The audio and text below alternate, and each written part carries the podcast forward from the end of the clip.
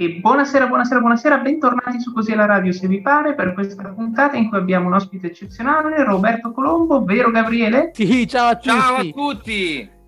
Questa puntata abbiamo Roberto Colombo, che ringrazio tantissimo, è un mio amico, lo conosco da ormai dieci anni, ma prima ancora di essere un mio amico è stata una di quelle persone che mi ha ispirato, perché io lo vedevo uh, sui palchi eh, importanti del teatro musicale italiano e dicevo, cavolo, uh, mi piacerebbe tanto un giorno arrivare anch'io lì, e quindi eh, è stato uno dei, delle mie ispirazioni, poi dopo è diventato uno dei miei maestri, uno dei miei mentori, e quindi grazie tanto a, a Roberto, che in realtà dentro, dentro il suo percorso c'è tanto, c'è teatro, c'è una laurea in ingegneria, eh, poi c'è tanto studio, tanta voglia di mettersi in gioco, di mettersi alla prova, tante cose diverse, un cantante, un attore, un ballerino, uno di quelli alla vecchia maniera che eh, si è formato andando a studiare nelle, nelle, varie, nelle varie discipline in maniera separata, poi c'è eh, tan- l'insegnamento, tantissimi palchi calcati, penso ad esempio all'esperienza come al Globe Theatre eh, di Roma con eh, Gigi Proietti, ma penso anche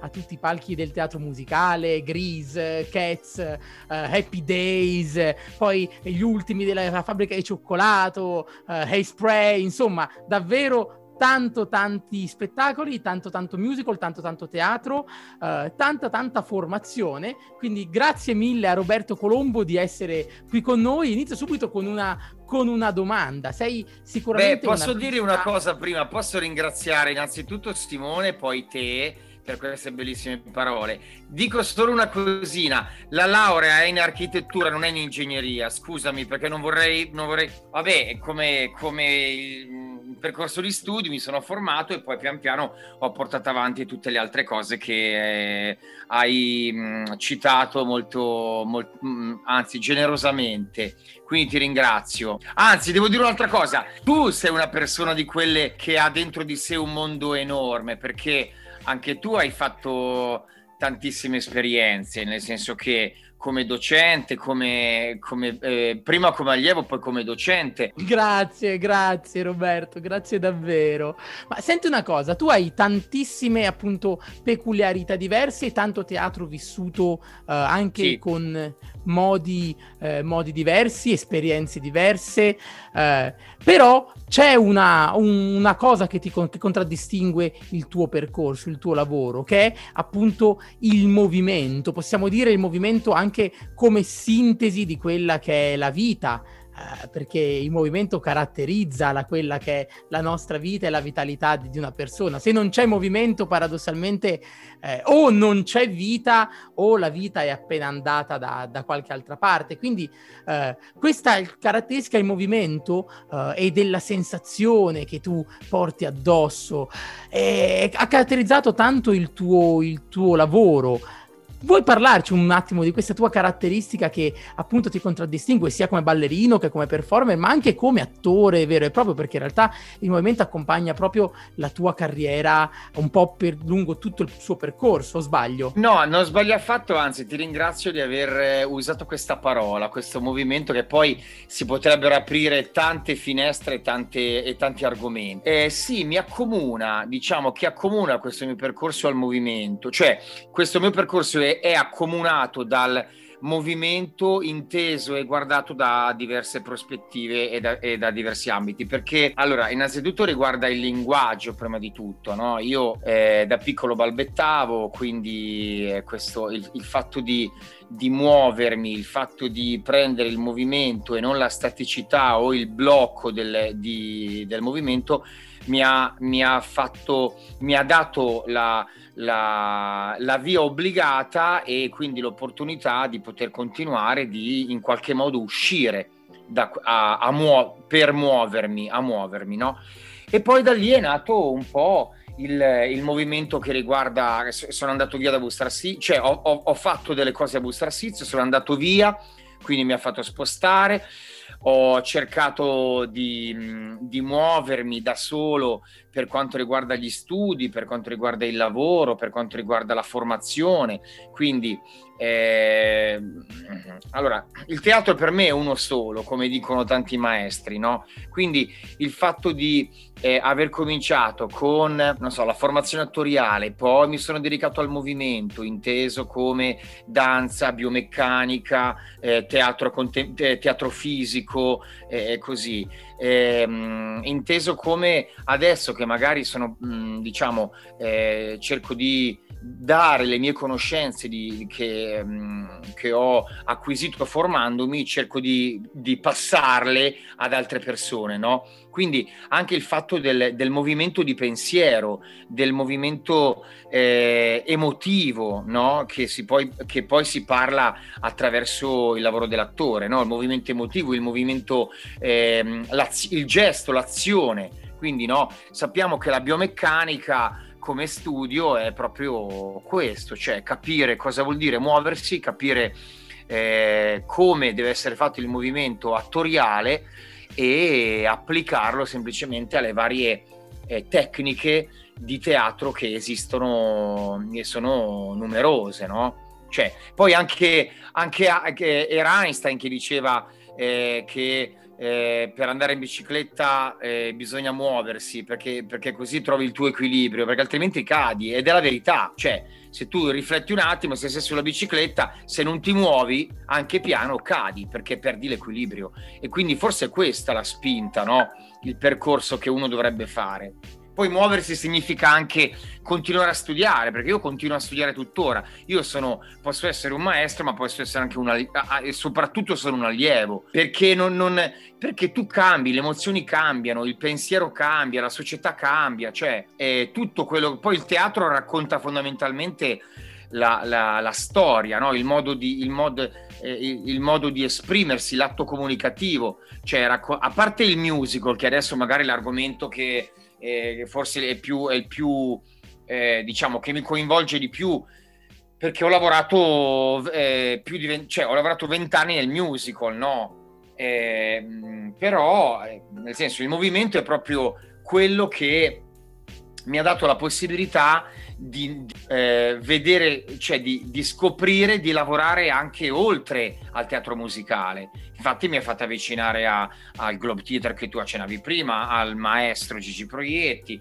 a eh, insomma tutte, tutte le varie cose che, che uno secondo me dovrebbe affrontare per fare questo lavoro, ma come, tu, come tutte le professioni, no? Cioè è talmente ampio, vasto, che non si, fini, non si, fi, non si finisce mai di, di andare a, a capire cosa, stia, cosa, cosa affrontiamo, non so come dirti. Diciamo che un po' si rivela vera la, la frase, quella dei vecchi filosofi pantarei, tutto scorre, tutto un fiume in piena, sì, che, che va avanti. Allora va avanti, scorre perché, perché non può, fer- non so come dire, non può fermarsi, come... come tutto, cioè tutto quello che adesso è chiamato contemporaneo, eh, eh, prima non era contemporaneo, cioè non so come dire. Eh, certo, è futuro... tutta un'evoluzione, tutto in evoluzione. E ecco, una domanda mi è venuta in mente, perché comunque avete citato entrambi il lavoro che hai fatto giustamente al Globe di Roma, tra l'altro con Proietti, quindi un nome che, che dice tutto da solo. Ecco, da spettatore del Globe di Londra, che comunque anche lui è una ricostruzione, ricordiamolo, quindi non è molto, non è molto più originale rispetto alla sua controparte romana. Com'è il teatro, com'è recitare di, nel teatro elisabettiano adesso nel ventesimo ventunesimo secolo? Insomma, considerato che è un teatro di pomeriggio senza luce, citavi appunto la tecnica che fa tutto dell'attore, volevo una piccola curiosità soddisfare rispetto a questo teatro straordinario che è stato quello di Shakespeare dopo tutto.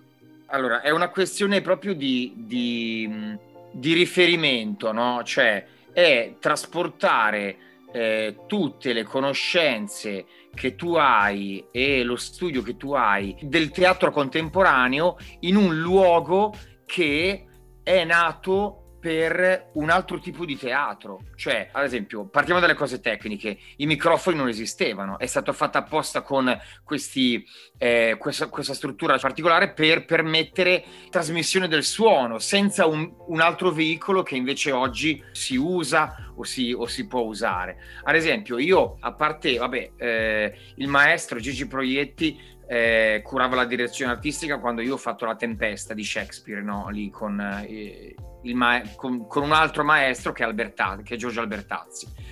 Quindi, ad esempio, lì i microfoni si usavano, cioè si usavano, quindi cioè, la risposta alla tua domanda è quella che eh, il regista, diciamo, la direzione ha voluto scegliere un eh, linguaggio che, che si doveva attenere a quello originale nella contemporaneità. Quindi ha trasportato il, il, diciamo, il, il modo di fare teatro elisabettiano nei giorni nostri. Evidentemente sia, cioè, siamo cambiati, tutti siamo cambiati. È cambiato il fisico, è cambiato il, il modo con cui usare il fisico, è cambiato il modo con cui usare la voce, è cambiato l'atteggiamento, la distanza, la, la prossemica fra, fra, fra gli attori, fra, fra le cose, no? Quindi è tutto adattato a questo, a quello che succede nella contemporaneità. Quello che ti posso dire è che io fortunatamente ho avuto un regista che è Daniele Salvo, che è molto legato al teatro di parola. Eh, cioè ha, ehm, ha una formazione ronconiana, quindi ha fatto, ha, ha fatto per anni l'assistente di Ronconi, quindi è, diciamo, eh, anche un, un, un tipo di teatro che eh, non dico si sposa, ma un po' è attinente a eh, quel tipo di teatro là, nonostante, cioè, benché si, si, si usasse il corpo Eh, co- quasi come co- eh, quello che adesso chiamano teatro fisico, ma prima non c'era, cioè era, era, era tutto insieme, non so come dire, cioè in una parola è stato è, è bellissimo, perché cioè, entri in un luogo che tu immagini. Io purtroppo a, al Globe Theatre di Londra ci sono passato davanti, cioè nel senso non, non, non sono mai entrato, non ho mai visto, forse ci andrò l'anno prossimo, non lo so, però eh, fare il riferimento a lavorare in un teatro così e avere come riferimento il Globe Theatre di Londra, entri in un, in un percorso di pensiero emotivo meraviglioso, perché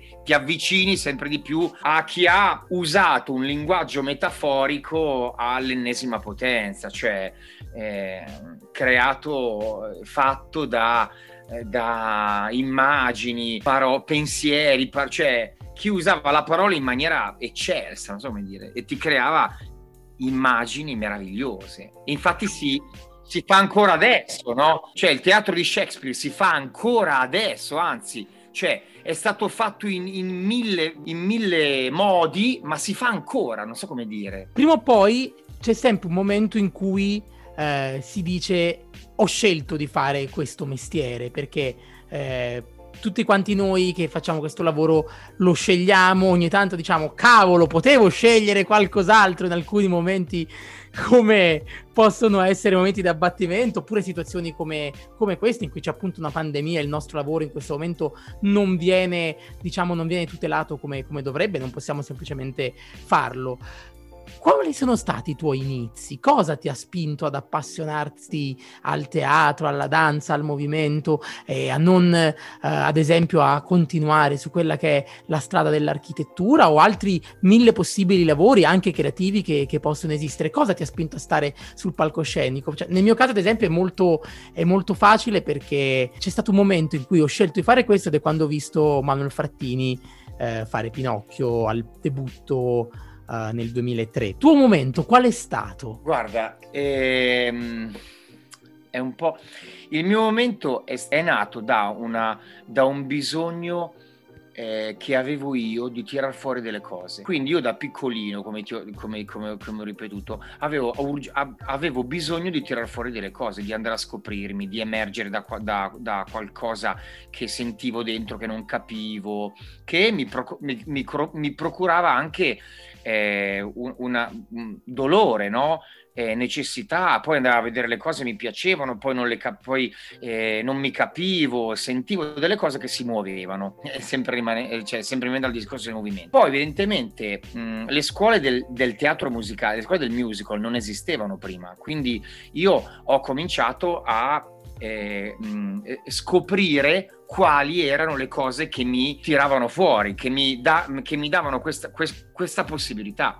E allora, mentre facevo architettura a Milano, perché eh, ho scelto quella che dovevo fare, eh, grafica pubblicitaria a Varese, poi ho fatto, l'esa- ho fatto il provino per architettura, eh, l'esame di ammissione mi hanno preso e ho scelto la strada di Milano. Lì era un momento di fermento culturale eh, enorme. Ho scoperto un mondo dal quale poi piano piano non eh, riuscivo più a staccarmi, perché ma semplicemente era curiosità. Cioè, io ho cominciato veramente con Raul Manso, la scuola dell'attore di Raul Manso in Porta Romana, ed era praticamente una un, un po' una sorta di, di teatro terapia. Ho fatto teatro, poi eh, ho scoperto che mi volevo muovere, quindi ho cominciato a fare eh, danza, sono andato in accademia e ho continuato a studiare ininterrottamente per risolvere risolvere la mia curiosità, ma sempre, cioè nel senso, io portavo avanti l'università, portavo avanti lo studio del teatro, della danza, e, e più, più facevo cose, più avevo bisogno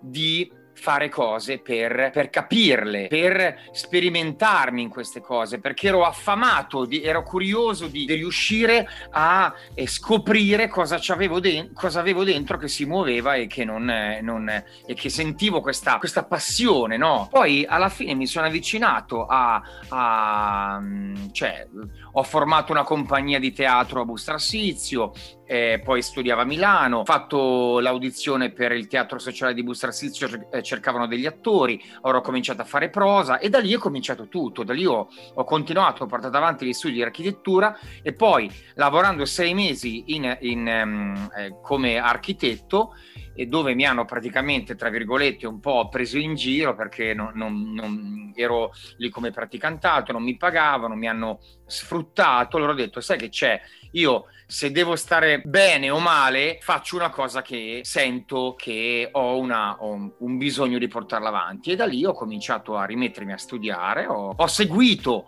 veramente la, la direzione che volevo, che volevo prendere, e da lì ho fatto un miliardo di provini e, e dopo un po' mi hanno preso e, e continuo a farne ancora e sono son venticinque anni che lavoro, cioè nel senso è stato una sorta di, di mio bisogno che ho piano piano coltivato, sono andato a fondo a cercare che cos'era e l'ho trovato, perché a me poi veramente il teatro mi ha, mi ha davvero salvato, cioè non so come dirti, cioè mi ha proprio salvato Eh, salvato la vita, cioè non... Quindi possiamo anche dire il valore terapeutico del teatro, in realtà. Assolutamente sì, e per me è stato e continua ad essere un valore terapeutico sempre, cioè la mia maestra delle elementari diceva a mia madre, ma Roberto Balbetta come fa, come fa a fare teatro?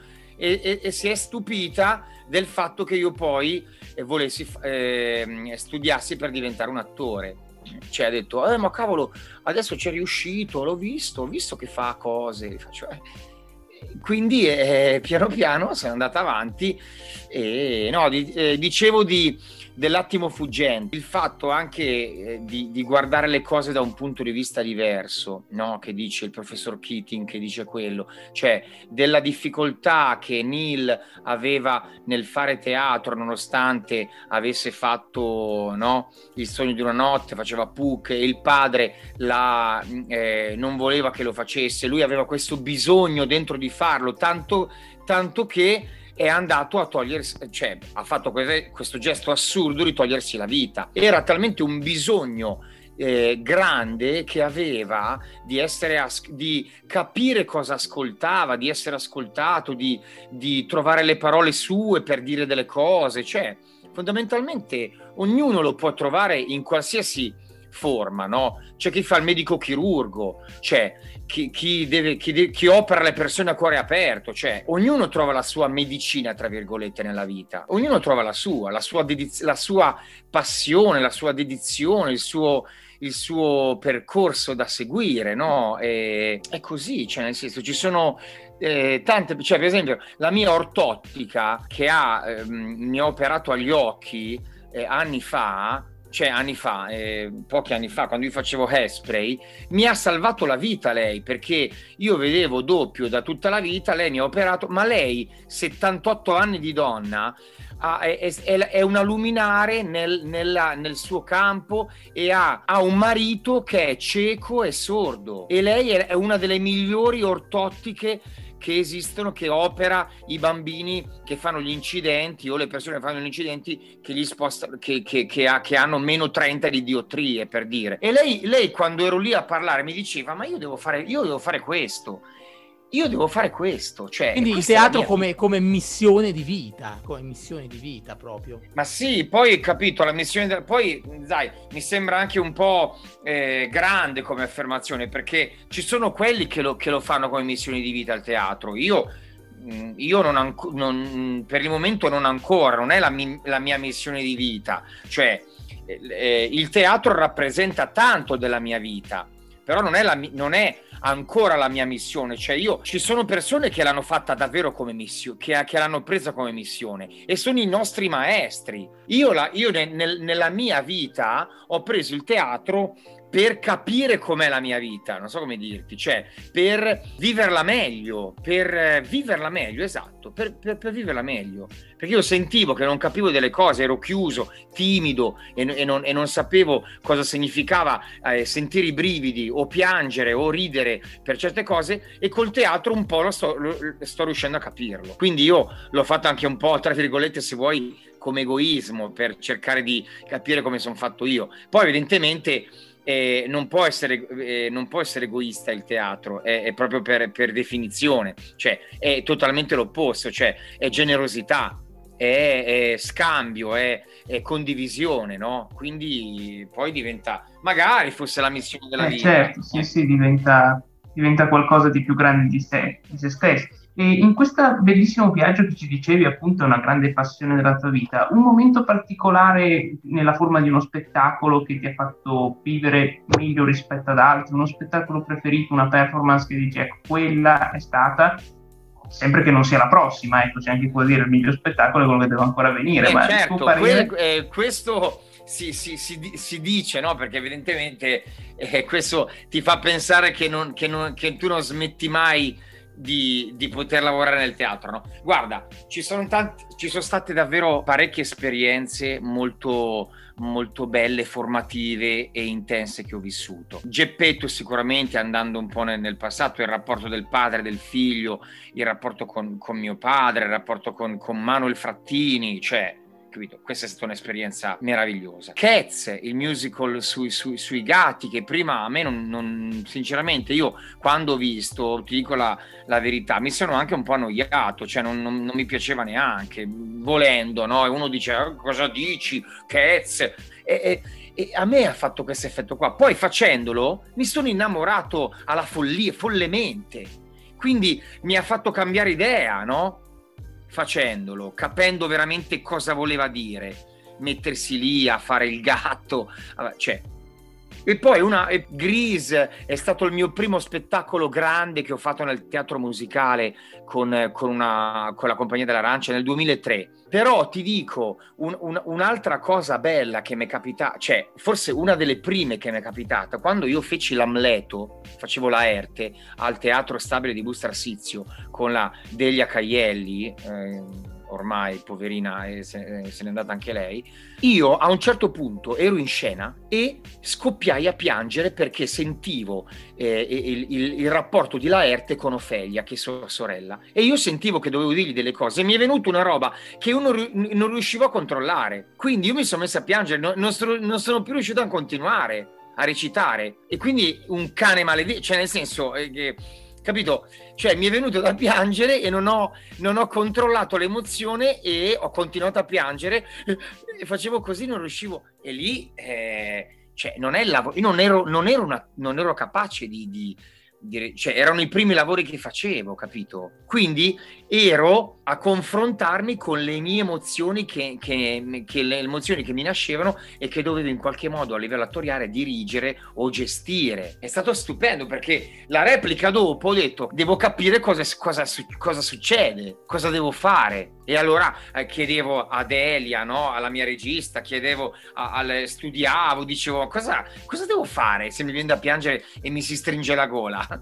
Possiamo dire che hai vissuto, hai vissuto un'emozione molto pura e genuina in quel caso? Assolutamente sì, ma era proprio, mi veniva, l'attore va alla ricerca dell'emozione pura e genuina, no? È quello che, de- è quello che fa. Molte volte, eh, molto spesso... gli attori, ma la stessa cosa ad esempio si può riportare anche nel canto, che eh, attingono molto alle proprie emozioni, perché ancora hanno po- sviluppato poca tecnica, perché magari sono, sono all'inizio, magari fanno performance talmente belle e eh, talmente emozionanti che quindi si perdona appunto anche la mancanza, la mancanza di tecnica eh, molte volte, perché l'emozione arriva genuina e, e diretta. Ma senti una cosa, tu appunto sei uno che le emozioni le vive, le prova, le fa provare, ma anche le descrive. Infatti hai appena finito di scrivere un libro, hai pubblicato il tuo primo libro, lo trovate appunto su Amazon se non sbaglio, sia in versione Kindle ma anche in versione adesso cartacea.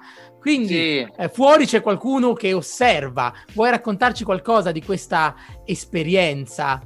Come è stato scrivere? Come sta- modo in cui hai scritto questo libro, ma anche di cosa parla, giusto così per capire. Allora, per capire... fuori c'è qualcuno che osserva, perché l'ho scritto fuori da casa e quindi io ho, ho osservato quello che c'era dentro. No, scherzo.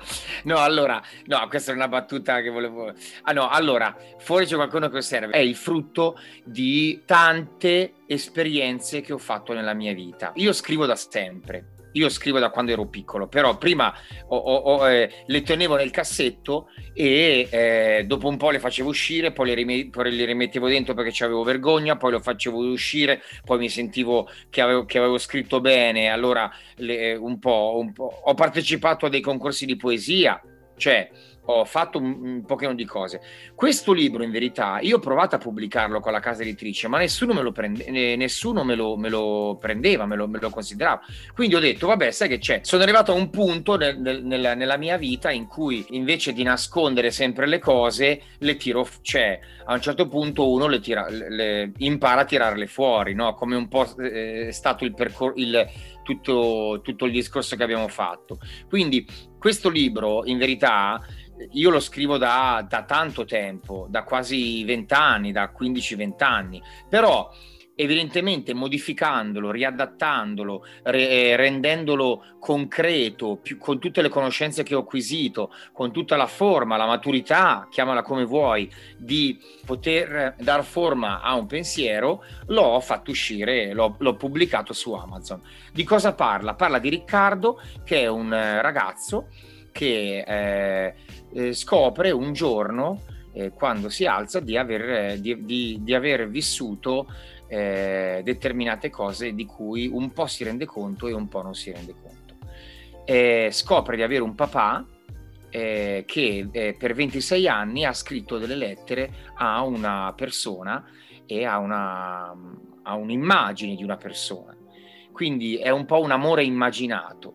Queste lettere eh, vengono ritrovate dalla proprietaria del teatro eh, per il quale lui lavorava, faceva l'addetto alle pulizie, vengono nascoste in una torre della Francia e, e vengono ritrovate secondo un percorso che appunto viene descritto nel libro, che eh, si rifà al mito di, dell'isola di Ortigia, al mito di Alfeo e Aretusa. Alfeo, secondo il mito, è innamorato di questa ragazza che vede eh, lavarsi nel fiume e è talmente innamorato che eh, chiede agli dei di, trasformars- di trasformarlo in fiume per raggiungere la sua fonte, che, sa- che è Aretusa. Quindi eh, lui si fa trasformare in acqua, in fonte, per, per poterla raggiungere. E infatti nel mito di Alfeo e, e, Aretu- e, e, e, di, e di Aretusa eh, dell'isola di Ortigia si parla di questo. A Rouen, dove è, ambi- dove è diciamo, ambientata una parte del, del, del racconto, si trova la grande torre dell'orologio che parla di questo mito, del, del, del mito dell'isola di Ortigia. E E proprio in questo mito ho ritrovato la storia che voglio far, che, che ho poi ho condotto eh, tramite Riccardo e tramite suo papà.